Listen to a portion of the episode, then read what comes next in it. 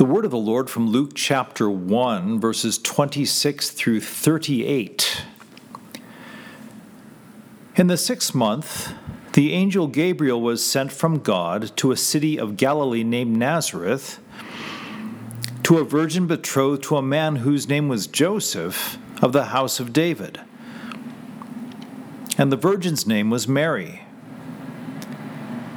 And he came to her and said, Greetings, O favored one. The Lord is with you.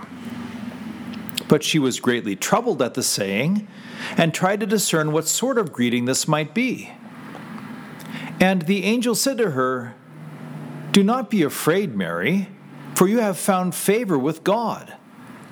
And behold, you will conceive in your womb and bear a son, and you shall call his name Jesus. He will be great, and will be called the Son of the Most High and the Lord God will give to him the throne of his father David, and he will reign over the house of Jacob forever, and of his kingdom there will be no end. And Mary said to the angel, How will this be, since I am a virgin? And the angel answered her, The Holy Spirit will come upon you, and the power of the Most High will overshadow you. Therefore, the child to be born will be called Holy, the Son of God. And behold, your relative Elizabeth, in her old age, has also conceived a son, and this is the sixth month with her who was called barren. For nothing will be impossible with God.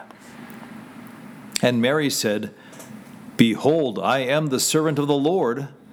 Let it be to me according to your word. And the angel departed from her. This is the word of the Lord. Thanks be to God. Grace to you and peace from God our Father and the Lord Jesus Christ. Amen. I have a feeling that this last week of Advent is going to fly by quickly, so we better get to it. Greetings, O favored one. The Lord is with you. Those are the first words of Gabriel to Mary, a young virgin who lives in out of the way Nazareth and is presently betrothed to be married. Greetings, O favored one, the Lord is with you, says the angel. And Mary is troubled by what she hears. That should get your attention for a couple of reasons. First off, the text doesn't say that she's troubled by what she sees, and she's looking at an angel who spends his time standing in the presence of God. When angels appear in Scripture, people tend either to fall flat on their face in fear, or else they try to worship the angels and end up with an angelic rebuke. They do this because of what they see. But not Mary. Whatever she thinks of a messenger from heaven standing in her living room, she's more troubled by what she hears. This brings us to the second thing because it points us to the words. What is it about the greeting that should be troubling to Mary? Listen to it again. Greetings, O favored one. The Lord is with you. Well, greetings doesn't sound all that threatening. If Gabriel appeared and said, Woe to you, or three, two, one, that, that would be disconcerting. But greetings, that's hardly threatening. In fact, the word in Greek isn't greetings at all, the word is actually rejoice. An angel telling Mary to rejoice? That's not troubling. Maybe it's the next part then. Greetings, O favored one. But it's hard to make it sound threatening when an angel says that God favors you. It's far different from an angel appearing to announce, I'm here to pour out wrath or chew gum, and I'm all out of gum. Personally, I am super okay with God saying that He favors me. So it's not the greetings part or the oh favored one part, and that leaves the last part the Lord is with you. But should that be a troubling thing? I mean, I'm a messenger, so according to the Greek, that makes me an angelus or an angel, although I'm not a heavenly creature. And three times during this very service, I say to you, The Lord be with you, or the Lord is with you, and you respond, And with thy spirit, not, Well, that's disturbing. So, what would be troubling about Gabriel saying to Mary, The Lord is with you? How about this? Gabriel is making a statement of location. In other words, the angel is not using this as a what's up or how's it going kind of salutation. He's saying that the Lord Himself is present in the room. Well, sure, you might think. God is present everywhere, so of course He's there. But that's not what I mean. When we speak about the presence of God, we don't mean his omnipresence. We mean located presence. We mean that God is there in such a way that you can point at him and say, There he is. There's God. So if you're Mary living in Nazareth of Galilee, you know where God is located and findable. That would be the most holy place of the temple in Jerusalem, way down south. People point at the temple and say, That's where God is present with us. Nobody points to a poor virgin studio apartment up in Nazareth and says, That's where God is hanging out these days. No one, apparently, except an angel who stands in the presence of God. Gabriel looks at Mary in Nazareth and says, Rejoice. You are so favored that the Lord is located and findable here with you.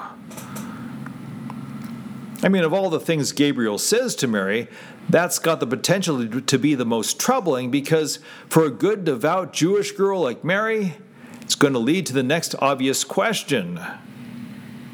If God is findable here with me, then where exactly is he located?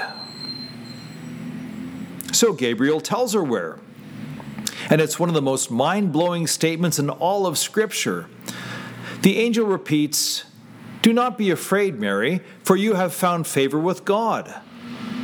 Then he goes on to say, And behold, you will conceive in your womb and bear a son, and you shall call his name Jesus. He will be great and will be called the Son of the Most High.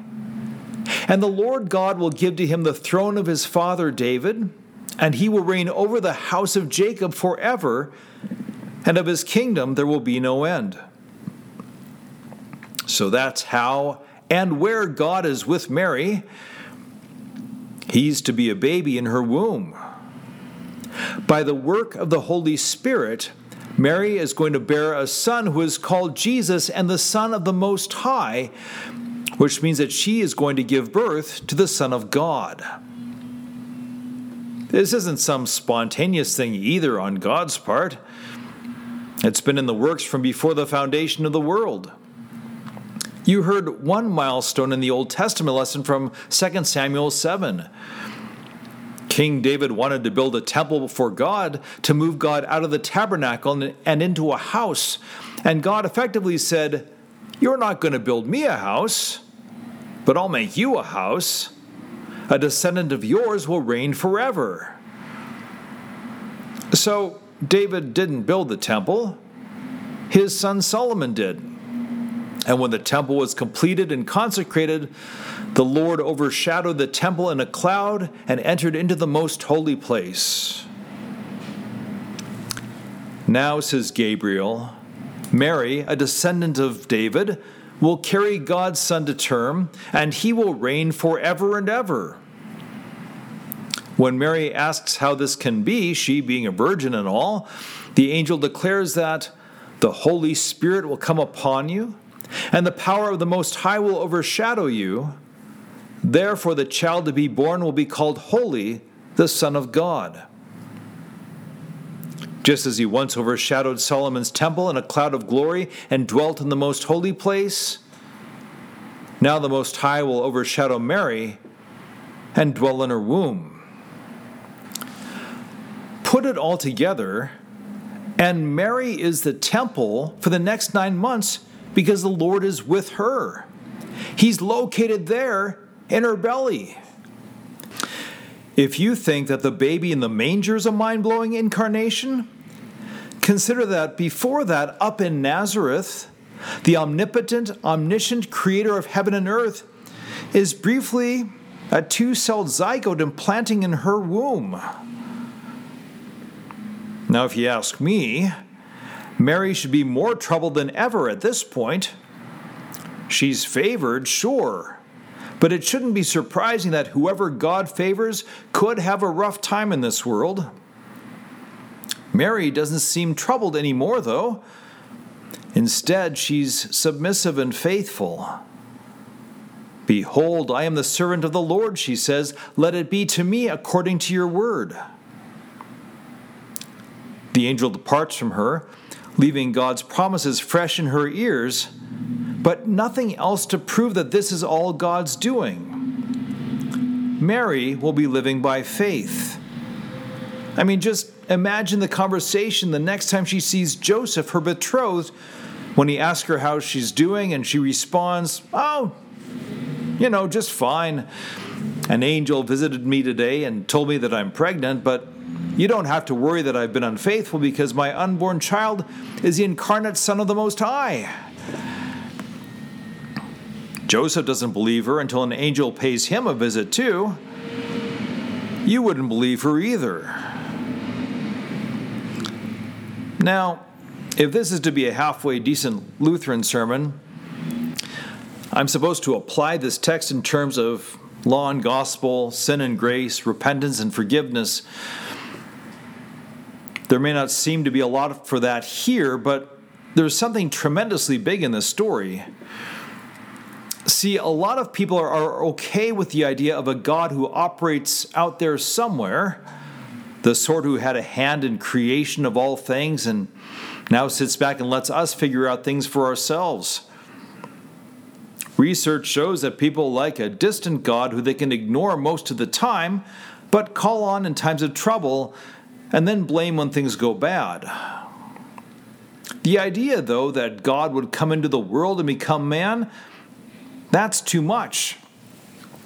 I don't know if it's because it seems far too humble a thing for God to do, or it gives people the heebie jeebies that God would draw so near, or if it breaks too many laws of physics that the creator of all things becomes an infant.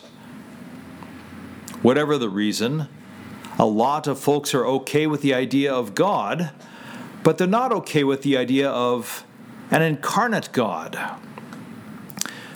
To be fair, you've got to admit that when you think about God, you probably don't think about, say, an embryo like you see in an ultrasound. That's not who or where you expect God to be. And needless to say, you shouldn't expect to find God hanging on a cross either. But never forget or take for granted that that's why he becomes flesh to take away your sins by dying in your place. Mary is the temple who carries Jesus until he is born. Then his body is a temple who is destroyed, and in three days he raises it up again. Why? To be with you forever.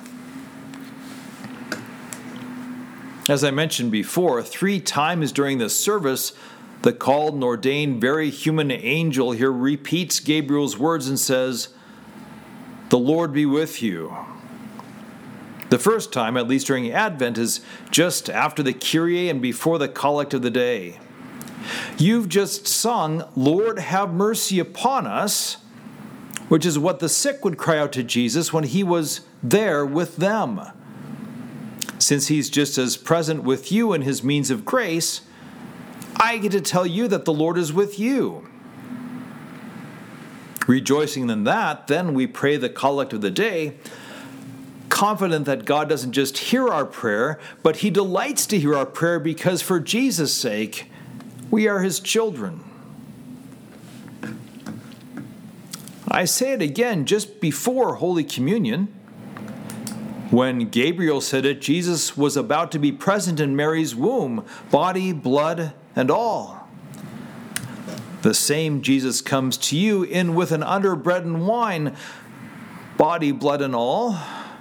See, there in the supper, the Lord is with you as much as he was with Mary. I say it a third time after the sacrament of the altar, just before you depart. See, you're now a temple too. Your body is a temple of the Holy Spirit, for you were bought with the price of Jesus' own blood. Therefore, glorify God with your body. By the way, each time I say that, you respond with, and with thy spirit. That's called the little ordination. And to paraphrase it, it's to say to me, Christ is with us in his means of grace, so, Pastor, you better be about dispensing the means of grace like you're called to do. I try to take that seriously every time you say it. In fact, God grant that we all do not take for granted the wonder that He keeps His promises and becomes flesh, conceived by the Holy Spirit and born of the Virgin Mary, to be our Savior. The Son of the Most High is in Mary's womb and on the cross for you, so that He might be with you, and so that you might be with Him in His kingdom forever. Rejoice, favored ones. The Lord is with you. In the name of the Father, and of the Son, and of the Holy Spirit. Amen.